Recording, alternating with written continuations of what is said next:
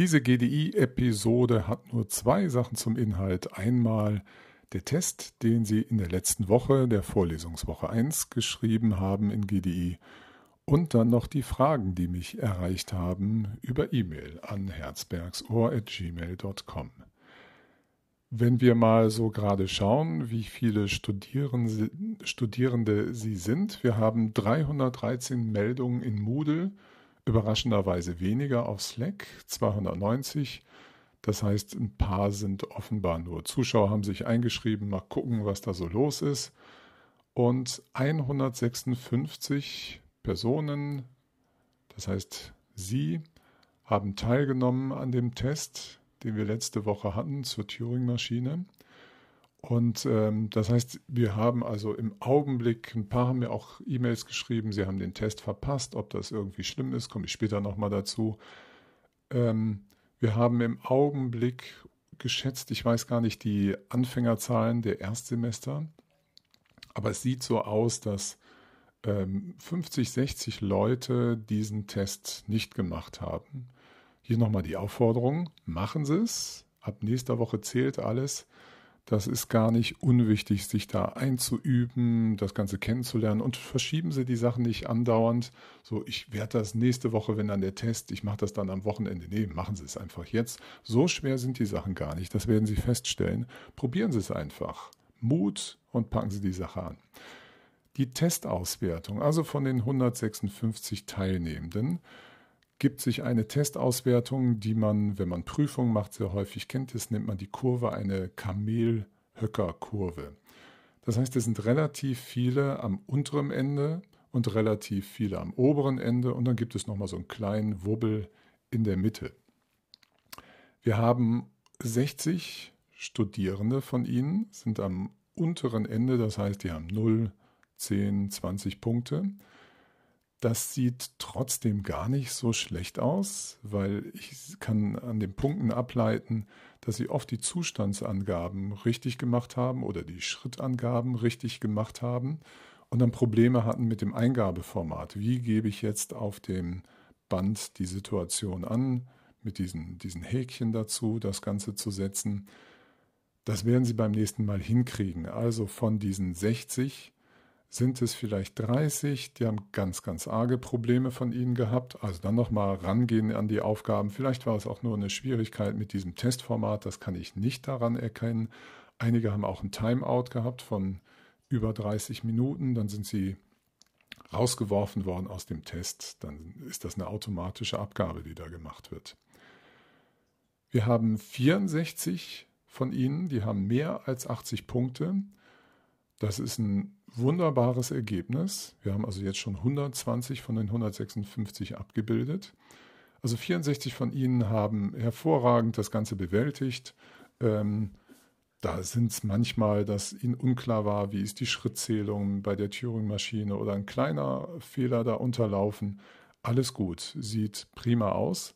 Was für mich noch wichtig ist, fast alle von denen, die 100 Punkte haben, das sind ganz wenige Ausnahmen dabei, die haben unter 20 Minuten gebraucht. Also einige von ihnen haben sogar deutlich unter 10 Minuten gebraucht. Und das mal nur so viel dazu, dass sie so, eine, so einen Zeitmaßstab sehr gut dafür nehmen können, in welchem Trainingszustand sie sind. Also auch wie wenn sie Sport machen. Was ist ein Merkmal dafür, ob sie sportlich gut trainiert sind? Nehmen wir bei bestimmten Sportarten, ist es ganz eindeutig die Zeit. Also wenn Sie zum Beispiel laufen gehen, auf einem Sportplatz eine Runde drehen, 400 Meter, wenn Sie dafür sechs Minuten brauchen, dann ist das eine Leistung für einen völlig untrainierten Menschen, obwohl das kann man fast schon zu Fuß gehen, ne? ganz, ganz langsam. 400 Meter schlechte, schlechte, tut mir leid, doch, doch eine schlechte Zeit, machen Sie sich da nichts vor. Also, wenn Sie aber in einen Bereich kommen, sagen wir mal zwei Minuten, da haben Sie schon für einen untrainierten prima Lauf gemacht auf 400 Metern. Wenn Sie aber trainieren, die Woche über, und das die zweite Woche und die dritte Woche, dann werden Sie deutlich schneller werden. Wenn Sie zum Beispiel eine Zeit von einer Minute laufen, dann sind Sie gigantisch gut. Dann kommen Sie in den Leistungssportbereich. Sie sehen also an diesen Zeiten immer, ob Sie etwas getan haben und wie gut Ihre Routinen sind. Ähm, das wird im Grunde auch eines Tages bei der Klausur so sein. Die ist ja auch zeitlich beschränkt auf 90 Minuten, anderthalb Stunden. Und Sie bekommen Klausuraufgaben vorgesetzt, wo es eigentlich so ist, dass Sie die alle packen können. Und wenn man die gut gepackt hat, mit einigen Fehlern dabei, dann hat man eine sehr gute Note erreicht. Eine gute bis sehr gute Note. Wenn Sie da Zeitnot haben, dann ist das eigentlich ein Indikator für Ihnen fehlt Vertrautheit mit dem Umgang mit den Aufgaben, sie zu verstehen, sie zu lesen. Und auch das Thema Prüfungsstress bis Prüfungsangst Angst, hat zum einen Teil nicht alles davon, aber einiges hat damit zu tun, wie sehr haben sich die, an diese Testsituation schon geübt, daran geübt und trainiert. Und Zeit ist ein sehr schönes Mittel, um Stress zu erzeugen. Das klingt jetzt ein bisschen fies, aber ist gar nicht so gemeint. Wenn Sie Stress haben, unter Zeitdruck eine Aufgabe machen müssen, dann müssen Sie lernen, sich runter zu regulieren im Kopf. Ruhig werden, die Aufgabe angucken, eigentlich die Zeit ignorieren, die Uhr gar nicht dauernd drauf gucken, das kann einen ja völlig kirre machen. Und trotzdem wissen, Sie müssen aber stringent arbeiten. Jetzt nicht kirre machen, stringent arbeiten, das Ganze abziehen, Lösung eingeben, fertig. Wenn was schief läuft, nicht panisch werden, das Ganze unter Kontrolle halten. Das ist ein gutes Training für eine Klausurvorbereitung auch mit diesem Faktor Zeit umgehen zu lernen. Also machen Sie das, auch wenn Sie Aufgaben, die jetzt ohne Stress von mir als Übungsaufgaben zur Verfügung gestellt werden, probieren Sie aus, wie viel Zeit Sie dafür brauchen. Lassen Sie mal nebenher die Uhr laufen, damit Sie auch ein Gefühl dafür kriegen, wie gut Sie inzwischen unterwegs sind und wie trainiert Sie sind. Also wir hatten jetzt 64, die hatten mehr als 80 Punkte. Und wir haben der Rest, das sind ähm, etwas, das sind 32 genau, die sind in der Mitte. Das ist auch prima. Also die haben die halbe Punktzahl, irgendwas um 50 Punkte erreicht. Das ist auch wunderbar. Da ist es kleine Probleme, dass sie irgendwann den, den einen äh, Bandsituation nicht richtig angegeben haben. Das ist alles leicht zu fixen. Heißt also in Summe, ungefähr zwei Drittel von ihnen, fast bis drei Viertel, kommen eigentlich, das kann ich an diesem Testergebnis ablesen, kommen eigentlich mit dieser Turing-Maschine im, im, Augenblick gut klar. Ein paar von ihnen haben wir im Augenblick verloren. Die müssen nacharbeiten. Schreiben Sie mir E-Mails, damit ich mitkriege, was los ist und was ihnen Schwierigkeiten macht. Also super. Was Sie auch merken werden jetzt beim zweiten Test, die neue Zeit ist auf 20 Minuten gesetzt, damit Sie sich daran gewöhnen, in diesem Zeitrahmen auch zu arbeiten. Darum nutzen Sie diese Woche nochmal dazu, morgen äh, wäre der Mittwoch, der, je nachdem, was Sie es anhören, nutzen Sie es nochmal, äh, die Turing-Maschine für sich in Ruhe zu rechnen, auch durchaus nochmal eine alte Aufgabe zu machen, die Sie vielleicht äh, letzte Woche schon gemacht haben. Das ist alles Training und Vorbereitung. Ich werde Ihnen auch noch ähm, eine neue Turing-Maschine zur Übung geben. Gut. Wenn jemand mich angeschrieben hat und gefragt, ja, ich habe den Test verpasst. Ich gehe ja im Augenblick davon aus, dass 50 bis 60 Personen von Ihnen das ähm, auch gemacht haben, diesen Test leider verpasst und nicht mitgemacht. Kein Problem. Diese Woche ist auch noch ohne, ohne irgendwelche ernsten Auswirkungen. Ab nächste Woche wird es ernst. Dann bitte immer an dem Test teilnehmen. Sie müssen ja auch durchaus, wenn mal was schief läuft, Fehlversuche kompensieren können. Machen Sie jetzt nicht zu viel Stress. Ich will Sie einfach nur ein bisschen führen beim Lernen. Gerade die Fernlehre, wo wir nicht im Hörsaal sind, macht es noch mehr erforderlich, so eine gewisse Struktur und Rahmung zu haben. Ähm, so schwer ist GDI in aller Regel nicht. Sie sollten damit zurechtkommen. Ein Nachteil hat das mit den Tests, die wir über Moodle machen. Bestimmte Testaufgaben kann ich mit Ihnen nicht machen. Ähm, dazu gehört zum Beispiel ein Bild zu reproduzieren. Da werden auch noch, das sage ich Ihnen dann immer in den Folien, wenn wir so etwas äh, durchmachen, halten Sie mal inne und malen Sie dieses Bild. Das kann ich mit Moodle ganz schlecht machen. Ich müsste, wenn ähm, alle Bilder sichten, was ein bisschen schwierig ist, um das Ganze automatisiert durchzuführen. Also nächste Woche wird es ernst. Was ist eigentlich der Sinn und Zweck von äh, solchen Tests. Natürlich können Sie sich hinsetzen und äh, nebenher WhatsApp oder Slack aufmachen und mit anderen kommunizieren. Was kriegst du da gerade raus? Hier die Aufgabe. Ähm, hast du die schon gemacht? Können Sie machen, aber das ist wenig sinnhaft. Was wir hier machen mit Ihnen ist nur die, das ist ja alles, um die Klausurzulassung zu bekommen. Das ist im Grunde, denken Sie an den Sportplatz, nichts anderes als dass sie selber die Trainingsrunde machen und diese Zeit sich eintragen lassen. Naja, und würden wir am Ende des Semesters feststellen, dass sie zu oft untrainiert waren, naja, ist das so wild? Dann machen sie eben die Klausur nicht. Hat ja auch einen guten Grund, warum nicht. Und wenn Sie regelmäßig dabei sind, alles super. Dann wissen Sie auch, dass Sie ziemlich zuverlässig die Klausur bestehen werden, weil das habe ich Ihnen schon mal gesagt und ist auch versprochen. Diese Aufgaben, die wir machen, sind auch Klausuraufgaben. Es wird nicht alles durch das Moodle-Format abbildbar sein, aber Sie werden sehr, sehr gut vorbereitet sein mit diesen ganzen Übungsaufgaben auf die Klausur.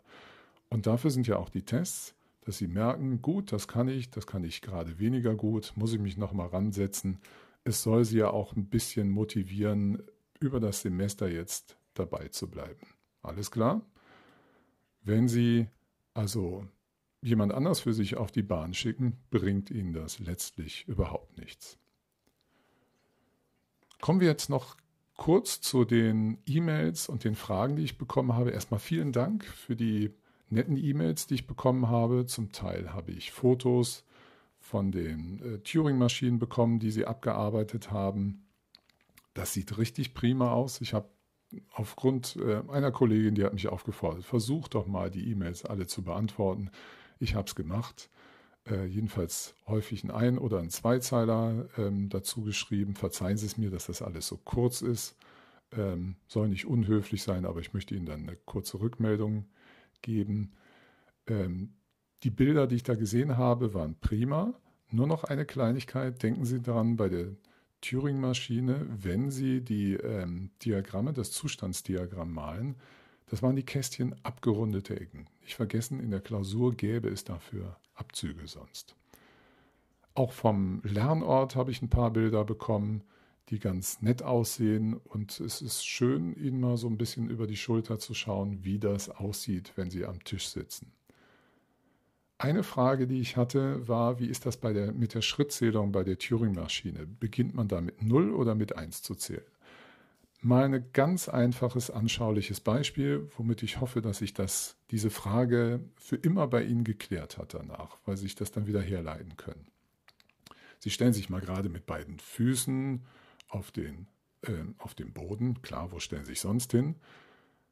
Und dann machen Sie einen Hüpfer, eins weiter. Erster Hüpfer. Dann hüpfen Sie nochmal. Zweiter Hüpfer. Gut. Wir gehen an die Ausgangsposition zurück. Wie viele Hüpfer haben Sie da gemacht? Gar keinen. Das ist der Grund, warum wir diese Ausgangssituation als Null bezeichnen. Sobald Sie den ersten Hüpfer gemacht haben, schreiben wir da eine Eins hin. Also die Ausgangssituation bei der Turing-Maschine ist kein Schritt. Darum habe ich auch in meiner Musterlösung oder auch was der Computer Ihnen da generiert an Musterlösung, steht da immer eine Null. Null heißt nichts anderes als Ausgangssituation. Und wenn Sie jetzt einen Rechenschritt gemacht haben, das heißt einen Hüpfer auf dem Boden, haben Sie den ersten Schritt gemacht, den ersten Hüpfer gemacht. Wenn Sie den zweiten Hüpfer machen, schreiben wir zwei dran und so weiter. Wenn Sie also am Schluss zum Beispiel elf Schritte für eine Turing-Maschine gebraucht haben, haben Sie angefangen, den Ausgangsposition, Ausgangssituation mit 0 zu bezeichnen. 1, 2, 3, 4, 5, 6, 7, 8, 9, 10, 11, da steht dann auch Haltezustand, alles fertig und gut.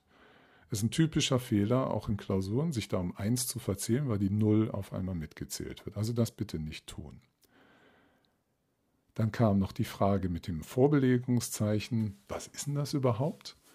Erinnern sich, kleine Erinnerung an die Metapher, Toilettenpapier. Damit habe ich Ihnen anfangs die Turing-Maschine so versucht nahezubringen, das Band der Turing-Maschine, das in Zellen unterteilt ist. Und da habe ich, glaube ich, mich zu erinnern, davon gesprochen, wie ist das auf dem Toilettenpapier? Vorbelegungszeichen, na, da sind Blümchen drauf, drauf gedruckt. Und auch das Nichts, nichts auf der einer Zelle zu haben, ist ein Symbol. Sie kennen auch das Leerzeichen. So, und jetzt verwende ich in meinen Texten und Erklärungen häufig beides synonym. Ich spreche vom Leerzeichen und das Leerzeichen ist gemeint als das Vorbelegungszeichen. Also wenn nichts auf dem Band steht, in Anführungszeichen nichts, welches Zeichen ist damit gemeint? Das Vorbelegungszeichen, Leerzeichen verwende ich manchmal gleichwertig. Schöner ist es, von Vorbelegungszeichen zu sprechen. Ich habe die ähm, Aufgaben, auch die Übungsaufgaben entsprechend angepasst. Aus dem einfachen Grund, wenn Sie dann bei Moodle die ähm, Lösung eingeben, dann sollen Sie das ja ganz kompakt machen, ohne Leerstellen. Und da wäre es vielleicht missverständlich, wenn man da auch von Leerzeichen reden würde. Nur bei der Moodle-Eingabe, sonst natürlich nicht. Also Vorbelegungszeichen ist das, was Sie auf dem Band haben. So, und da hatte ich auch eine andere Frage, die war, die tauchte, glaube ich, auf Slack auf. Was ist eigentlich, Sie kriegen immer in den Aufgaben einen Bandausschnitt zu sehen. Was ist eigentlich, wenn der Schreiblesekopf nach links oder rechts drüber hinwegläuft? Na, dann sehen Sie jedes Mal das Vorbelegungszeichen auf den Zellen. Wir machen halt nur, weil das Band ja theoretisch unendlich lang ist, zeichnen wir nur oder notieren nur den Anteil, der für uns relevant ist. Da können Vorbelegungsvorzeichen äh, vorkommen, auch an den Rändern. Die an den Rändern müssten dann nicht davor kommen und da. Und sobald Sie mit dem Kopf darüber laufen, dann sehen Sie jedes Mal das Vorbelegungszeichen und könnten an die Stelle natürlich auch ein neues Zeichen schreiben. Das ist also das normale Verhalten, was da passiert. Mich hatte ein Student oder eine Studentin gefragt, naja, diesmal stand da als Vorbelegungszeichen ein E. Was ist denn damit los? Wundern sich gar nicht. Die Turing-Maschine ist ein ganz stumpfer Apparat. Wir definieren vor, die Zeichen sind folgend auf dem Band zu sehen. Das Vorbelegungszeichen ist so und so. Das könnte ein griechisches Zeichen, Zeichen sein, ein kyrillisches, was auch immer, völlig wurscht. Leerzeichen wird einfach definiert, was das ist. Und da hieß es E. Übrigens war das im Original in meiner Aufgabe mal, als ich die in Power, ne, ich glaube, oder mit Word geschrieben habe, da stand ein Epsilon dafür. Das ist ein mathematisches Symbol, was gerne verwendet wird dafür, dass etwas leer ist. Und E, Epsilon, empty, für leer. Es hätte aber auch ein X sein können, es hätte auch ein Unterstrich sein können, es hätte auch ein X sein können, völlig wurscht. Lassen sich davon nicht irritieren. Turing-Maschine ist ein formaler Apparat, ein Mechanismus, dem ist völlig wurscht, welche Zeichen da sind und wie die heißen. Dann gab es noch eine Frage, wo sollen wir den Zustand notieren in einer Abarbeitungsfolge der, der Einzelschritte bei der Turing-Maschine, wenn wir das Turing-Programm abarbeiten. Sie sehen in dem Video, was ich produziert habe, da ist das, habe ich den Zustand auf die linke Seite geschrieben. Mein Computerprogramm äh, schreibt es auf die rechte Seite aus dem einfachen Grund, weil Zustände äh, können verschiedene Längen haben, je nachdem, was ich denen für Namen gebe. Dann sieht die Ausgabe schöner formatiert aus. Ich halte es auch für praktischer in aller Regel, den Zustand rechts zu annotieren und nicht links, weil da ist die Gefahr, dass Sie das möglicherweise durcheinander bringen mit Ihrer Zählung 0, 1, 2 der Schritte. Im Grunde ist es aber völlig wurscht. Hauptsache, Sie machen das konsistent und einheitlich für sich und haben ein zuverlässiges, gutes Verfahren, was immer funktioniert, egal ob Sie unter Zeitdruck sind oder nicht. Haben Sie vielen Dank für Ihre Fragen. Ich finde super, wie der Test gelaufen ist. Machen Sie weiter so. Die, die ganz große Schwierigkeiten hatten, fangen Sie an. Scheuen Sie nicht die Auseinandersetzung mit GDI. Sie werden feststellen, dass das alles gar nicht so schwer ist. Und Vorlesungseinheit kommt separat. Machen Sie es gut.